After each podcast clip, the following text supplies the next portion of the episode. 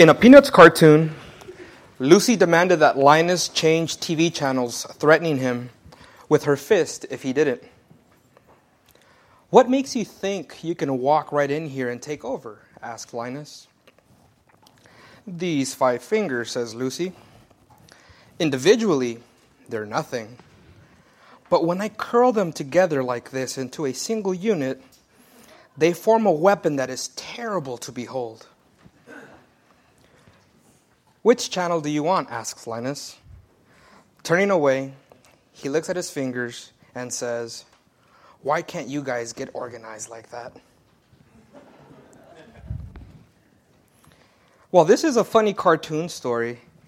It teaches us something about unity.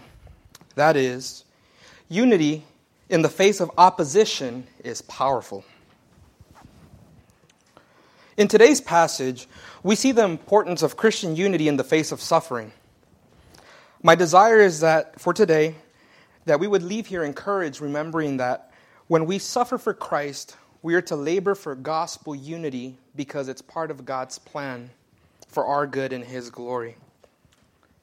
If you're taking notes today, our main point is this In the face of suffering, live as gospel people by laboring for the gospel in unity. In the face of suffering, live as gospel people by laboring for the gospel in unity. And if you're taking notes, our outline consists of four points. The first point is the exhortation live as gospel people. Second, we find the means by laboring for the gospel in unity. Third, the reason God is at work in your suffering. And fourth, the encouragement you're not alone in your suffering. And if you missed any of those, uh, don't worry, I will be repeating them as we um, come to them throughout the sermon. So please turn with me to Philippians chapter 1 and we'll be reading verses 27 through 30.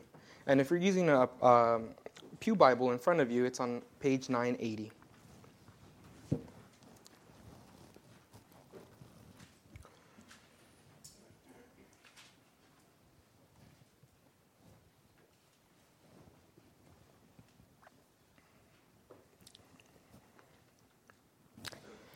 This is the word of the Lord.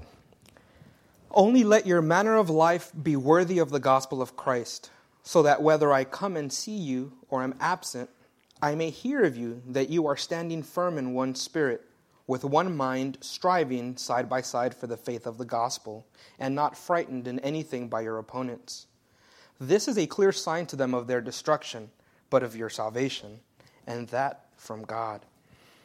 For it has been granted to you that for the sake of Christ you should not only believe in him, but also suffer for his sake, engaged in the same conflict that you saw I had, and now hear that I still have. As I mentioned just a few minutes ago, our main point for this morning is in the face of suffering, we're called to live as gospel people by laboring for the gospel in unity. Now, just to recap of where we've uh, come from so far. So far in the letter, we've seen Paul's gratitude for the Philippians because of their partnership in the gospel. The Philippians had sent their monetary gift along with a server, Epaphroditus, to serve Paul in his time in prison. Paul was also grateful for God's work in the Philippians that he had started and that he would complete. In the letter, we also find Paul's update regarding his circumstances during his time in prison, where Paul writes that his suffering was not something that they should be worried about. Instead, they should rejoice with him because his suffering was serving to advance the gospel. It was being advanced because the Roman imperial guard was coming to know that his imprisonment was for Christ and also because other Roman Christians were being encouraged to preach the gospel boldly. We also found, we've also found that Paul provided clarity and comfort in his letter. by telling the Philippians that he would continue to rejoice in his suffering because he trusted that God would continue to be honored in his life. The reason that he could do this was because he considered himself dead, but alive to Christ. He believed that he would have favorable results, results from his upcoming trial, that God's Spirit would continue to enable him to make a defense for the gospel. He believed that also God would free him from his circumstance because he still had work to do to build up the Philippians, which would increase their joy. But he also knew that even if God didn't release him or give him the liberty, they, the liberty that he desired, death was not a bad option. As a matter of fact, he desired it because that would serve as a means to bring him to his Savior. And so, up until that point, Paul was taking time to inform the Philippians about his circumstance in Rome. And in our passage today, he turns his attention to the Philippians' circumstance in Philippi. And this brings us to our passage for today. Our first point for this morning is in the face of opposition, we are given an exhortation to live as gospel people. Now, it's encouraging to learn about the ways that Paul responded to suffering. If you're a Christian and you've been reading this letter, or if you've read this letter, I'm sure that you have rejoiced as you've read that God was being glorified through Paul's suffering. While it's one thing to hear about how other Christians suffer, it's another thing for us to have to suffer ourselves. And this is what Paul now gives his attention to.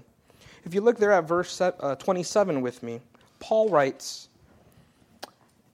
he begins this verse by saying, only.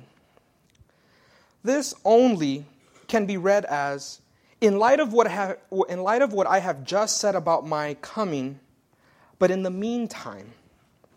Or a dip- different Bible version puts it this way just one thing. So you can picture Paul saying something like, now that I've told you about my situation, just one thing. So it's clear that Paul has something in mind for the, for the Philippians, and he says, Let your manner of life be worthy of the gospel of Christ. Or another way that we can say this is, Live as gospel people. But how do we live as gospel people? Well, we do this by, if you look there at 27 again with me, we read, Only let your manner of life be worthy of the gospel of Christ. We do this by living for Christ, by living for Christ. The Philippian Christians were citizens of two kingdoms citizens of Rome while at Philippi, and most importantly, citizens of heaven. Now, the Philippians' Roman citizenship was obtained automatically by birthright or it was purchased. And this is not how their heavenly citizenship was, uh, was obtained. Now, in the first sermon uh, of this series, we learned that the Philippians' heavenly citizenship came by virtue of their position in Christ. It was Christ who obtained it for them by dying on the cross for them, so that they would have access into his kingdom. We see this in the opening verse. If you look there at, chap- at chapter 1, verse 1, we read Paul and Timothy servants of Christ Jesus. To all the saints in Christ Jesus who are at Philippi. Paul was exhorting them to live worthy of their heavenly citizenship during the time that God had called them to live at Philippi.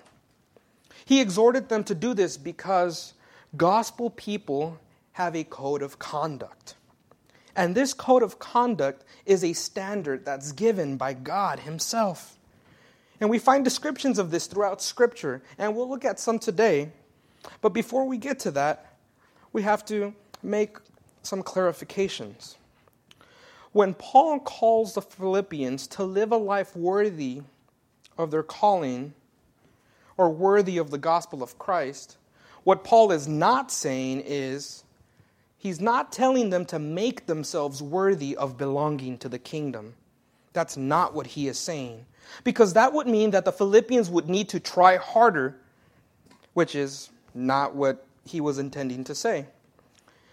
Can you imagine Paul writing to the Philippians saying, I thank my, my God and all my memory of you for your financial support. Philippians, I got your financial support. But that's not how real that's not how real Christians give offerings.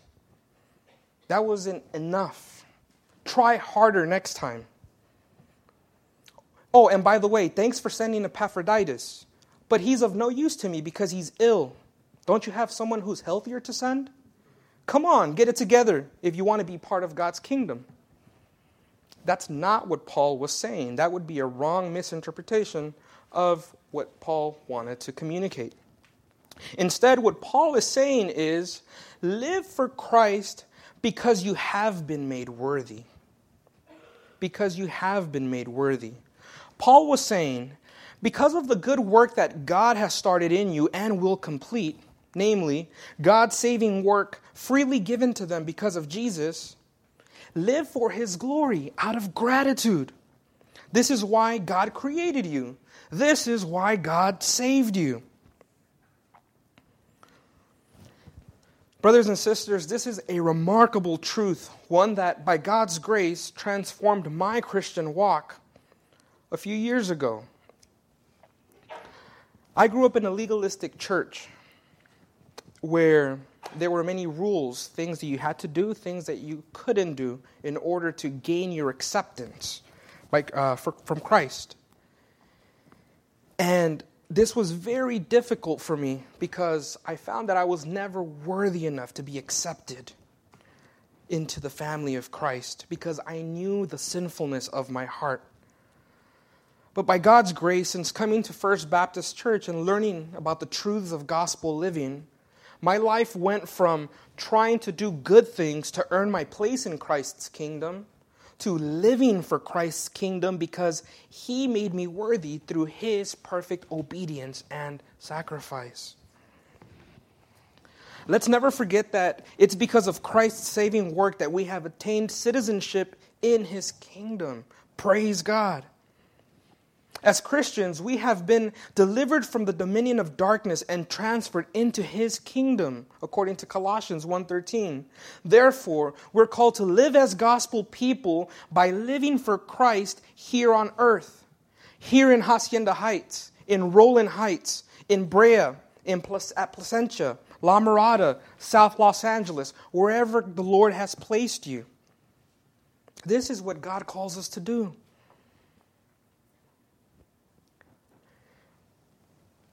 How many of you guys have watched the Olympics? If you have, you know that the competing athletes represent their countries. And if you've ever watched the opening ceremonies, you've noticed how each team walks around together with pride, making their home country known. I was given the privilege and opportunity to attend the 2008 Olympics in Beijing. And it was an unforgettable experience. I remember seeing people from just about every country making their way around China, strutting their country's colors, jerseys, and even flags. And there were two things that stood out to me. One, they did so in groups. It was fascinating how I'd come across people complete strangers who, whom I had never met who would randomly want to have lunch with me just because I was wearing a Team USA t shirt. It's kind of like we just gravitated towards one another. And people were doing this in all over the place in subways, stores, in restaurants. People would unite because they had one thing in common their citizenship. The second thing that stood out to me was that who they represented was clear. They were not embarrassed, they were not ashamed to represent their home country. They wanted it to be known who they were cheering for. And this gives us somewhat of an idea of how we are to live here on earth. We're called to represent our true and heavenly citizenship, which is in heaven, with pride and honor for the glory of King Jesus. Now, Paul's exhortation helps us understand that gospel living is just as important as gospel proclamation. Something else that we learn about this exhortation is that we're to do this at all times. We're to do this at all times, and we see this in the second half of verse 27. It reads, Only let your manner of life be worthy of the gospel of Christ, so that, whether I come and see you or am absent, I may hear of you that you are standing firm in one spirit. Paul was hopeful that he would be released from prison so that he could continue ministering to them, building them up in their faith. But Paul also understood that there was a real possibility that he might not return. Regardless of what God willed for him, Paul wanted the Philippians to live as gospel people at all times. And the reason for this was because upon the moment of their salvation, the Philippians renounced their allegiance to their own kingdom, the kingdom that they had built for themselves when they had rejected God. There was to be no conflict with their own kingdom and Christ's kingdom. Instead, they were to live for the good and loving King, King Jesus. That was true for them, and it's true for us today if we're Christians. Therefore, we are to live as gospel people, heavenly citizens, wherever we go and at all times.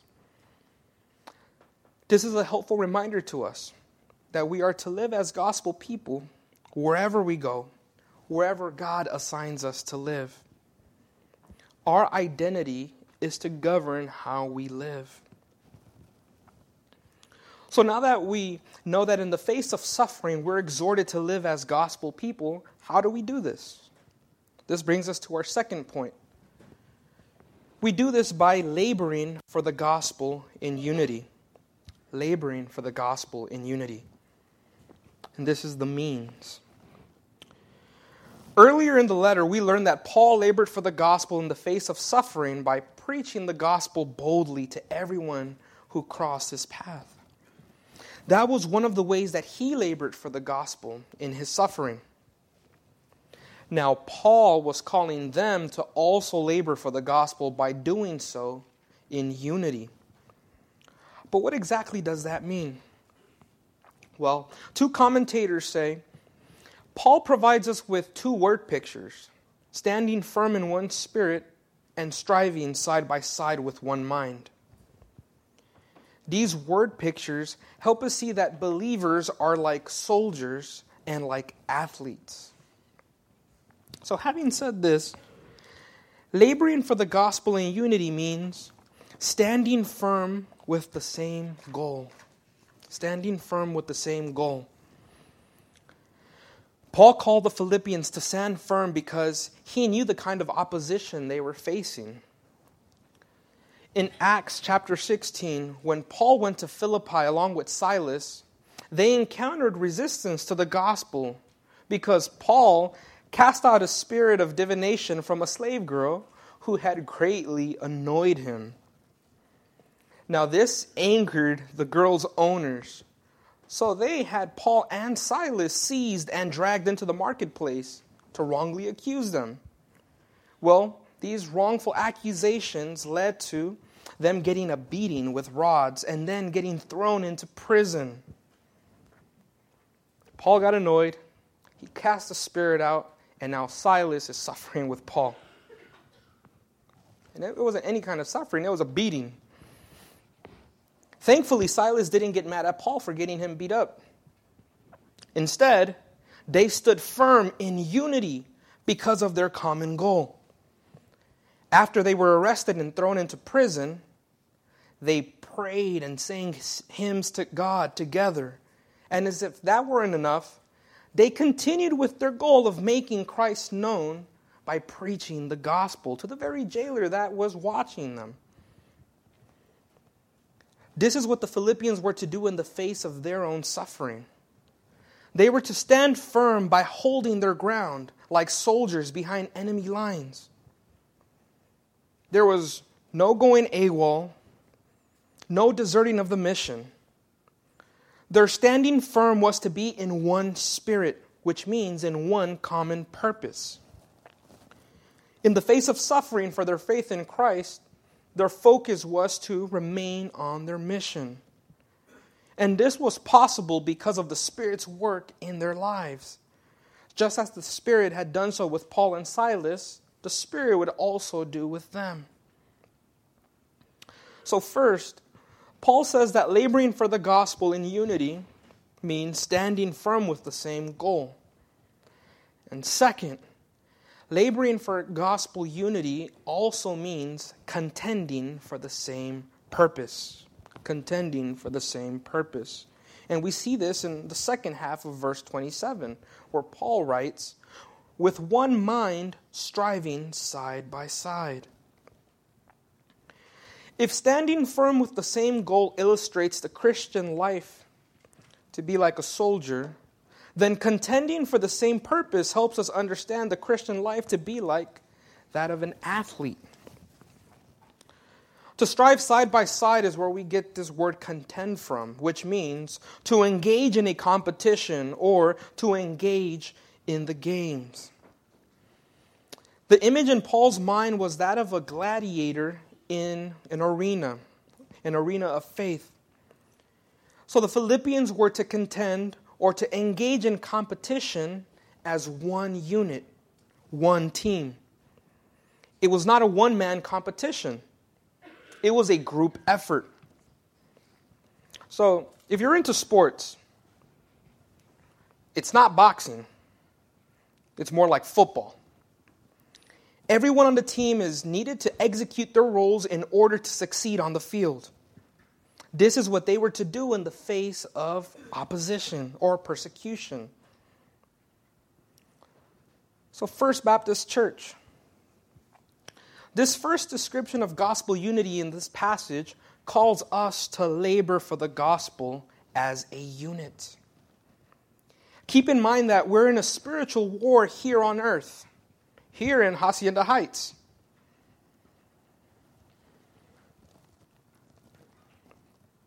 And God has recruited you and assigned you to platoon First Baptist Church of Hacienda Heights. This means that you're like a soldier who belongs to this particular unit, this local church. And we understand that because Paul was calling the Philippians to labor for Jesus in their own unit, which was located in Philippi at their local church.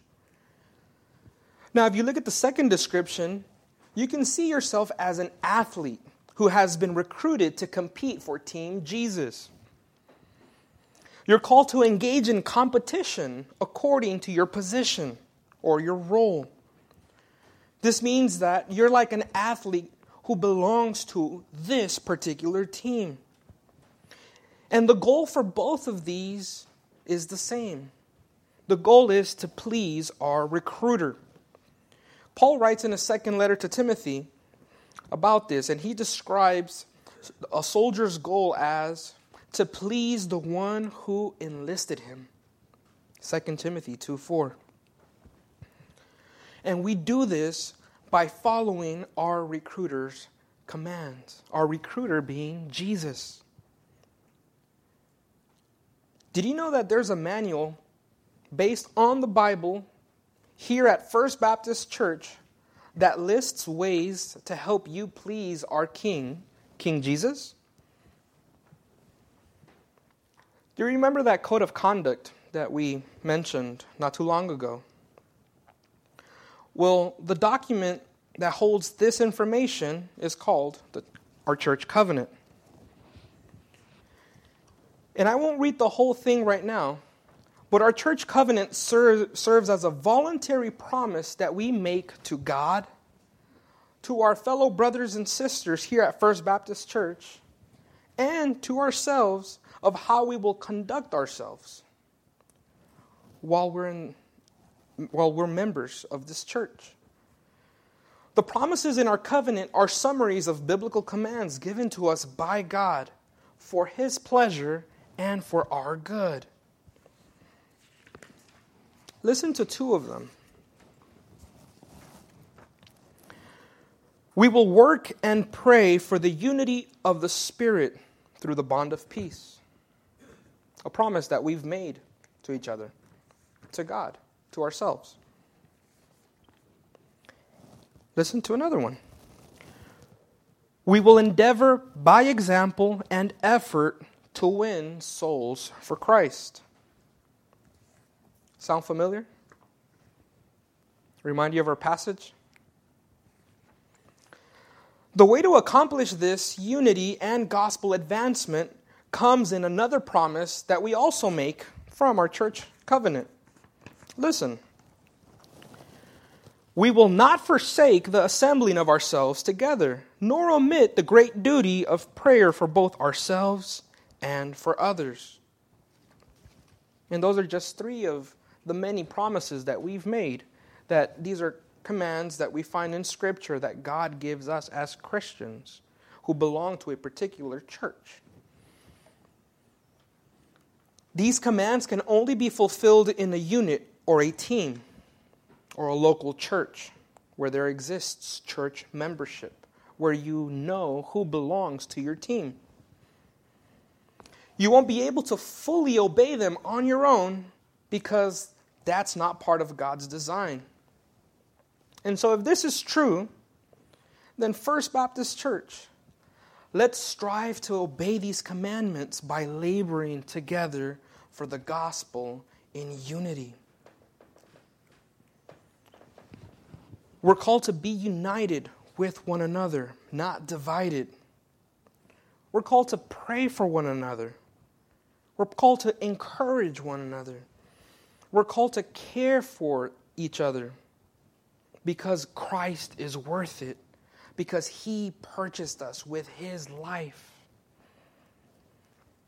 Earlier, before the service started, I was encouraged by two brothers who came up to me and said, Brother, I've prayed for you. Let me pray for you again. That was hugely encouraging to me as they were caring for me, laboring with me to encourage me as I prepare to deliver this message to you. There are many ways that we can do this.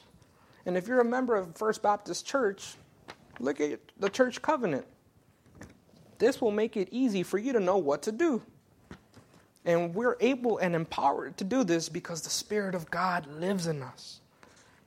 We do this by His power, through His work in us.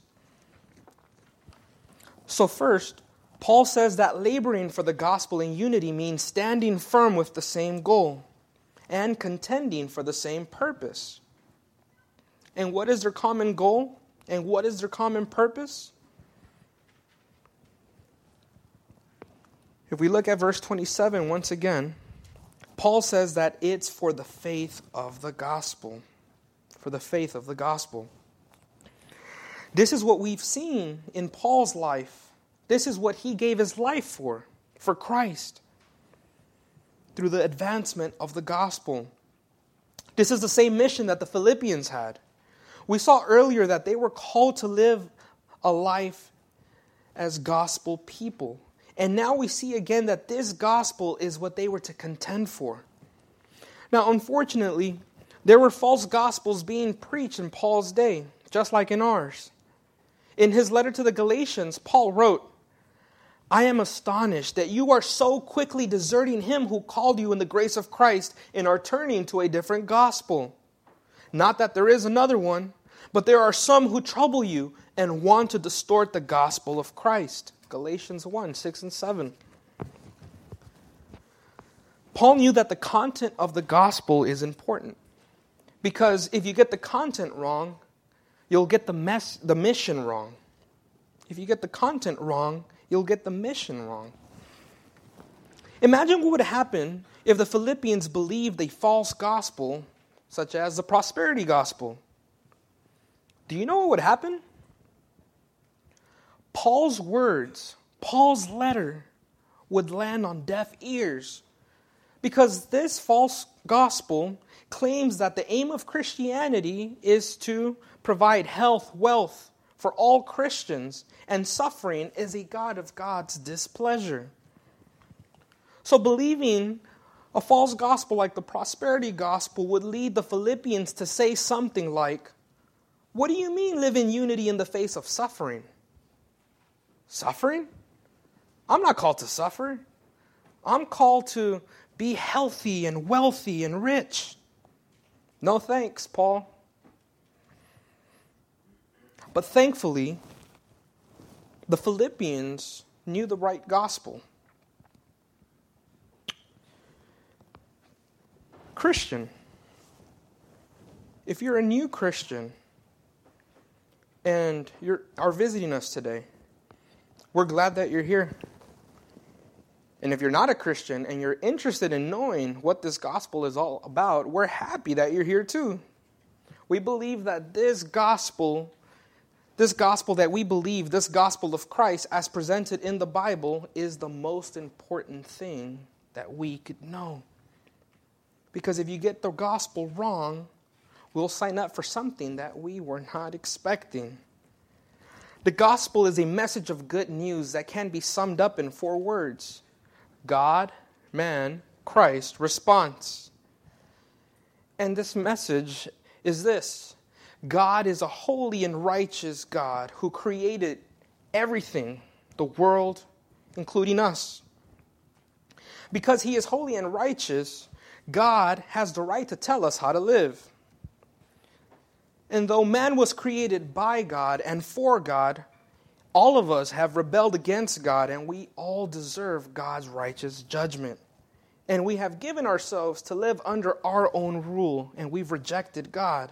And the Bible calls this sin. And the consequence of this is eternal punishment or eternal separation from God in hell. But because God is merciful, because God is gracious. God took it upon himself to send his son Jesus Christ into this world to seek and to save all who would repent of their sins and trust in him. So that by placing our trust in him and repenting of rebelling against God, because of Christ's work, God freely and willingly forgives you of all of your sins and adopts you into his family. And this requires a response. God calls every one of us, every person who has not repented and believed, to repent and to put our trust in Jesus for the forgiveness of sins. And by doing so, the Bible says, the Bible promises, God says that He will forgive all of your sins past, present, and future. He'll wipe your debt clean and transform you from the inside out so that you would begin to live the way that He created you to live, which is in obedience to Him, where you would find your greatest joy, your greatest treasure, which is in Him. Unless you believe this gospel, this sermon will make you want to reject Christ instead of want to rejoice in Christ. The Philippians knew what gospel Paul was referring to. And this is what they were to labor for. One more thing that they were, they were to do um, while living in unity, they were to do so without fearing, without fearing their opponents. And we see that in the first half of verse 28, where he says, and not frightened in anything by your opponents. Paul doesn't give much information about the identity of these opponents, but some scholars believe that they were coming from outside of the church. It wasn't an internal problem, it was an external problem. These were probably, or most likely, unbelievers like the owners of the, of the girl who was possessed by a spirit of divination, who opposed the gospel and wanted to intimidate or even persecute the Philippians. So Paul called the Philippians not to fear man. Instead, they were called to endure the suffering as followers of Christ by standing in unity for the advancement of the gospel. They were to advance the gospel by preaching it boldly and faithfully. Now, according to Paul, laboring in unity and without fear gives evidence of two things. First, it gives evidence of the destruction of gospel enemies. Verse 28 says, This is a clear sign to them of their destruction. Now, the reason that the end, that now the reason they were enemies, those who opposed the gospel, was because they opposed the gospel. Their opposition to the gospel gave clear evidence that they did not belong to God, nor wanted to do anything with Him. Think about this. If the gospel is the only way for man to be forgiven and made right with God, how could one expect anything other than destruction or ruin in this world? As enemies, they would not prevail on Judgment Day because their rejection of the only Savior powerful enough to save them would leave them without any hope. Now, if you're visiting us today and you're not a Christian, we praise God that you're here. We've actually prayed that God would bring you. And if you've been following along in this sermon, we want to plead with you. We want to beg you to consider what you've been listening to. The Bible says that God is loving and merciful, but He is also holy and just. And this means that everyone will have to stand before Him one day to give an account of every thought, of every word, of every action. Most importantly, we will all have to give an account of what we did with His Son, Jesus, with the good news of His Son the good news of what Jesus has done to offer forgiveness of sins. God promises that his enemies will not win, they will be destroyed. But he also promises that he will forgive everyone who repents of rebelling against him, and he will freely bestow forgiveness and mercy and kindness and grace to everyone who repents and trusts in him. If you have any questions, you can ask that person that invited you or anyone that's sitting next to you, and we would be more than happy to tell you more about this message and how it's made available to you. It's free of charge. Christ paid it all on the cross, and we'd be more than happy to tell you about this. Now, the second evidence that their unity gives is salvation of gospel people. Salvation of gospel people. Just as God's enemies rejection of Christ gives evidence of their destruction, gospel people's lifestyle, standing in unity for the sake of Christ and enduring suffering, serves as evidence that they belong to Christ. It's evidence that we belong to Christ. The ability to do these things is supernatural. None of us could do this out of our own nature, it doesn't come from man. It's something that comes from God as He works in His people for His glory. And we see that at the end of verse 28. He says, and that from God.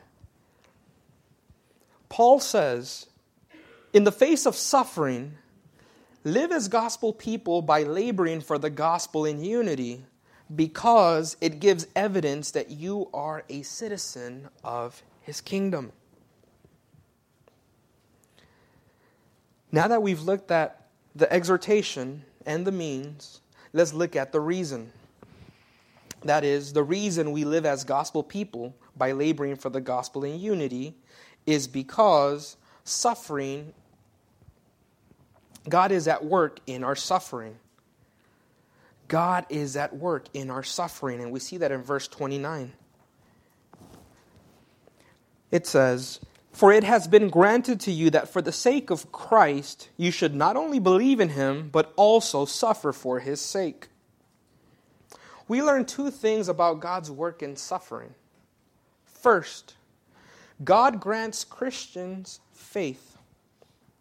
God grants Christians faith we've seen that it is God who starts and finishes the good work of salvation in believers. And in verse 28, we saw that that salvation, the salvation that we have, has come from God. So if it comes from God, then salvation is not man's doing. It is God who grants or privileges man with the faith to believe in the message of the gospel. If you hear his words today and you respond in repentance and faith, it is not because you did it, it is because God, in his kindness, grants it to you. And that's true of all of us here who claim to be followers of Jesus. We did not earn it, we did not deserve it, we were not looking for God. He pursued us, and He saved us. In eternity past, it pleased God to set his eyes on you. And at the right moment, at the right time, it pleased God to reveal Christ to you so that you would believe and be saved.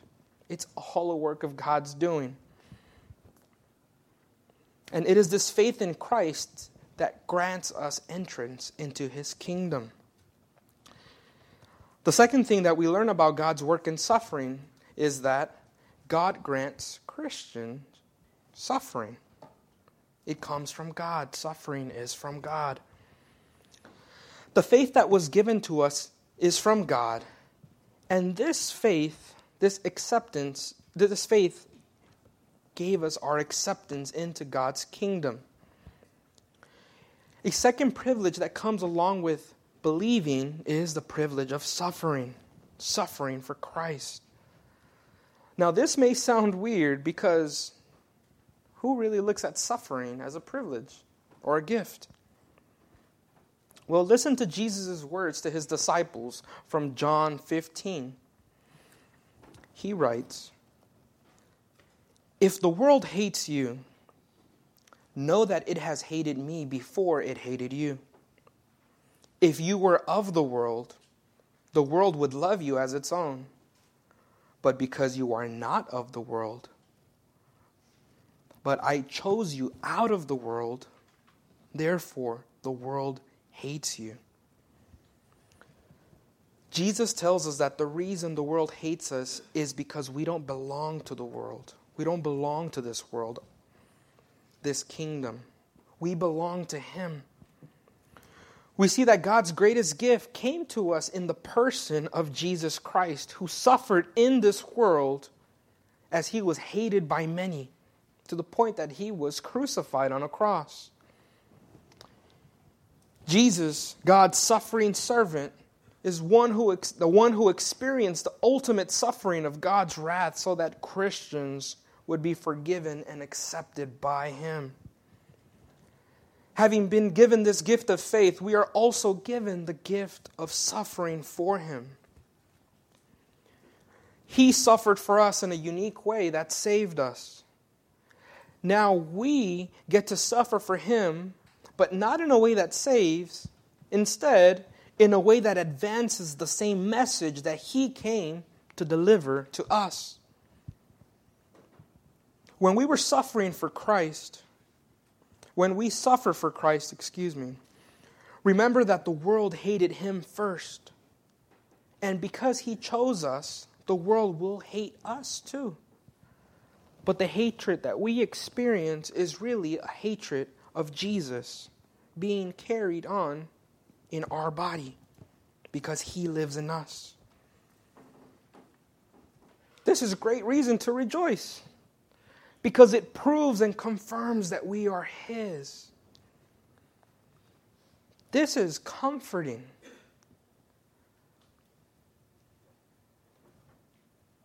As I mentioned last week, I've had the opportunity to sit with patients in hospice care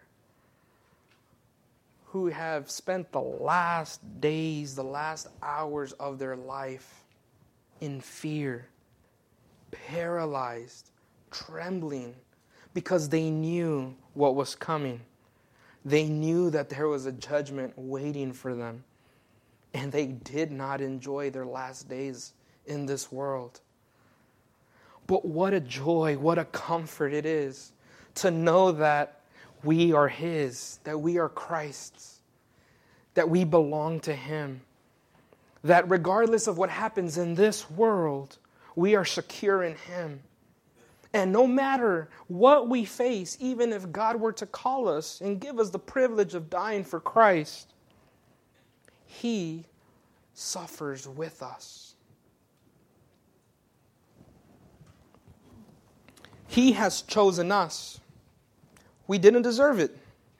And now we get to suffer for the King who suffered to save us. There is no higher honor than to live for Jesus and to give our life for Him, if that's what He calls us to do. This was Paul's desire. This is why he writes, To live is Christ and to die is gain. And he wants that to be our aim in life too. Jesus, the author of life, has promised eternal life to us. Therefore, suffering, suffering and death can do nothing to us. They are no longer enemies. If anything, they serve to comfort us. Because if we suffer, it confirms our salvation. And if we die, it takes us to our Savior. So the faith and suffering that we're given, we've learned that it comes from Christ, from God. And it's given to us for the sake of Christ, for the sake of Christ. Verse 29 says, For it has been granted to you that for the sake of Christ these things should happen. Our faith in suffering is for the sake of Christ because the gospel is about Christ. Our faith in Christ gives us gives our life new meaning. Our life is now is now governed by the gospel. We are gospel people. Our suffering is for Christ because we belong to Christ. And we bring glory to Him when we advance His mission, even at the cost of our own suffering. And we do this because Christ is our greatest, greatest treasure. And when we treasure Christ more than life itself, when we treasure Christ more than any material possession, more than anything that's been created in this world, it brings Christ's glory because it reveals where our treasure is. Each one of us will, will suffer in some way or form, in different degrees. We can count on that because the text here tells us that God gives Christians the privilege of not only believing in Christ, but also suffering for Christ. So, this is why you should not fear suffering. You should expect it. But you can expect it with peace and joy because of the one who is good and who gives good gifts for our good and for his glory.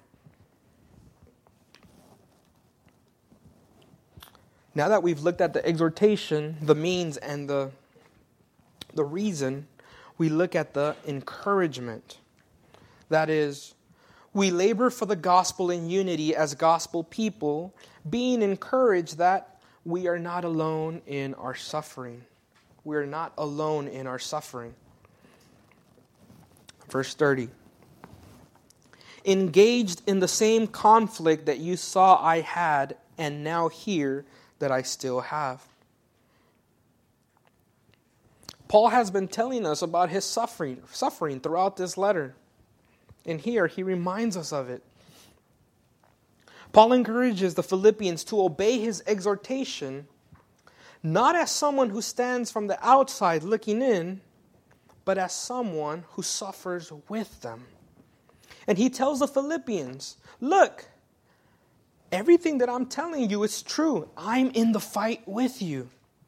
I'm suffering alongside each and every one of you. You saw my suffering when I was with you in Philippi. Acts 16. You saw how I got beat up. You saw how I was imprisoned for the gospel, for the cause of Christ. I believe these truths too. I've experienced them, and therefore I want you to experience them too. Then he says, he points them to his previous sufferings, and now he says, and now hear that I still have. we also see Paul's present suffering. Once again, Paul says, You've seen my past suffering, now look at my present suffering. Trust me, I know what I'm telling you. Live as gospel people by laboring for the faith in unity. I am experienced in suffering for Christ. You're not alone. It's an encouraging thing to know that one's teacher participates in the lessons that we learn as students.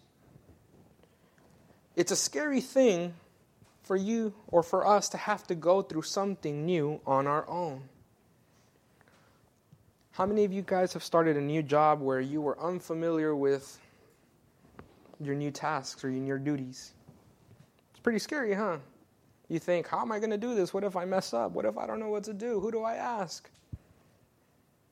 But isn't it comforting when you have someone who is trained and experienced and sits next to you and says, Don't worry, I'll teach you, I'll walk with you. We'll do this together. It's much better and more comforting. Well, this is what Paul is doing with them. Suffering will not always be easy. Suffering is hard. But when suffering is hard, we must be reminded of the gospel. When suffering is hard, look to the resolution for suffering, which is Christ. He is with you in your suffering. He's never distant, He's always near. He lives in you by His Spirit, and He's promised to never leave you. And because we are in Him, we are given courage, strength, and encouragement to suffer for Him. Look at Christ's work on the cross for assurance, for the assurance that He keeps His promises and suffers with us. In conclusion, the ability to believe in Christ is a gift that comes from God. This gift is a privilege that also comes with suffering. And we have seen that our suffering is not something that we ought to be surprised by. Instead, we ought to expect it and respond in Christian unity because this brings God glory. So, what do we do in the face of suffering? We're exhorted to live as gospel people by contending for the gospel in unity. And we do this because God is at work in our suffering. And we take courage because we are not alone in our suffering. May God work this in our midst for His glory and our joy. Let's pray.